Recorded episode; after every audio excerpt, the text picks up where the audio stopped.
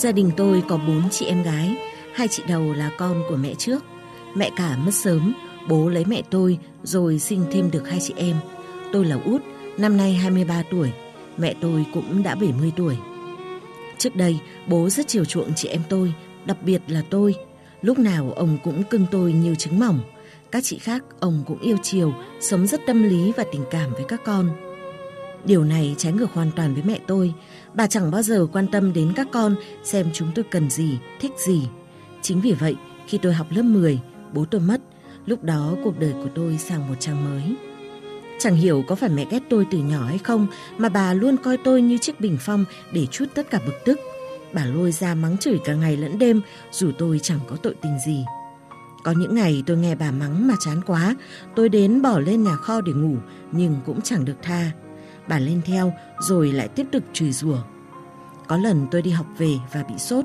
Khi đó mẹ vừa đi làm đồng về, thấy tôi nằm trong nhà, bà đã hất chất thải vào người, khiến tôi rất sợ hãi và cảm thấy ghét bà, nhưng cố chịu đựng vì vẫn còn phải ăn bám bà. Trong khi các chị cũng chẳng ai bảo vệ được em vì đều đã lấy chồng xa nhà. Học xong lớp 12, tôi muốn học tiếp lên đại học, nhưng mẹ lại không cho, phần vì kinh tế khó khăn, nhưng tôi biết quan trọng hơn cả là bà sợ tôi sẽ lấy chồng xa nhà như các chị. Để giải tỏa sự bức bối khi sống với mẹ, tôi đã xin bà vào Nam chơi với dì một thời gian, vừa để biết đây biết đó, vừa để học thêm kinh nghiệm sống. Nếu cảm thấy hợp, sẽ lập nghiệp luôn, nhưng mẹ không đồng ý. Bà bảo bà đã già, tôi phải sống, làm việc và lấy chồng ở quê để mẹ con nương tựa vào nhau. Vậy là tôi lại nghe lời, từ bỏ ước mơ đi xa, thoát khỏi cảnh kìm kẹp đè nén của mẹ. Đi làm công nhân được vài tháng, có một anh cùng làng đến xin mẹ cưới tôi làm vợ. Mark đang ở nước ngoài, kinh tế khá giả của anh làm mẹ tôi mờ mắt nên ép tôi cưới anh. Phần tôi, do không muốn lấy chồng sớm vì nghĩ để vui vẻ và hưởng thụ đời con gái, nên nhiều lần anh đến nhà chơi, tôi toàn bỏ trốn. Thế nhưng mẹ tôi nhất quyết bắt tôi phải cưới anh chàng đó và mắng tôi lối quang không đi, đâm quảng bụi rậm. Chán cảnh sống trong không khí nặng nề, tôi đã chiều theo ý của mẹ, lấy chồng sau một thời gian ngắn quen biết. Anh hơn tôi gần 20 tuổi, cưới xong anh sẽ tiếp tục đi nước ngoài để làm ăn. Sau khi anh đi, tôi cứ tiếp tục ở nhà mình. Lúc đó 18 tuổi, chưa biết yêu bao giờ nên tôi còn rất dại. Chỉ vài lời ngon ngọt của anh cùng với sự vào hùa của mẹ, tôi đã gật đầu đồng ý tất cả những gì anh đưa ra.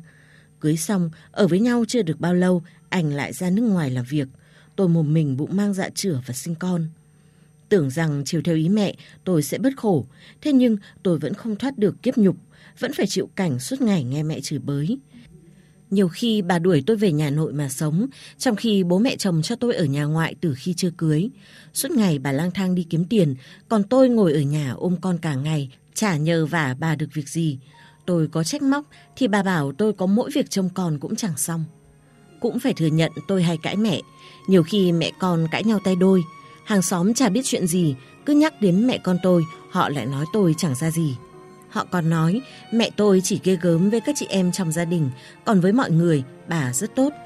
Tôi cũng hiểu rằng thái độ của mẹ như vậy là do trước đây bà đã vất vả khi bố tôi ốm đau, trong khi tuổi bà cũng chẳng còn trẻ, lại phải gồng gánh nuôi cả gia đình và chăm cả người ốm.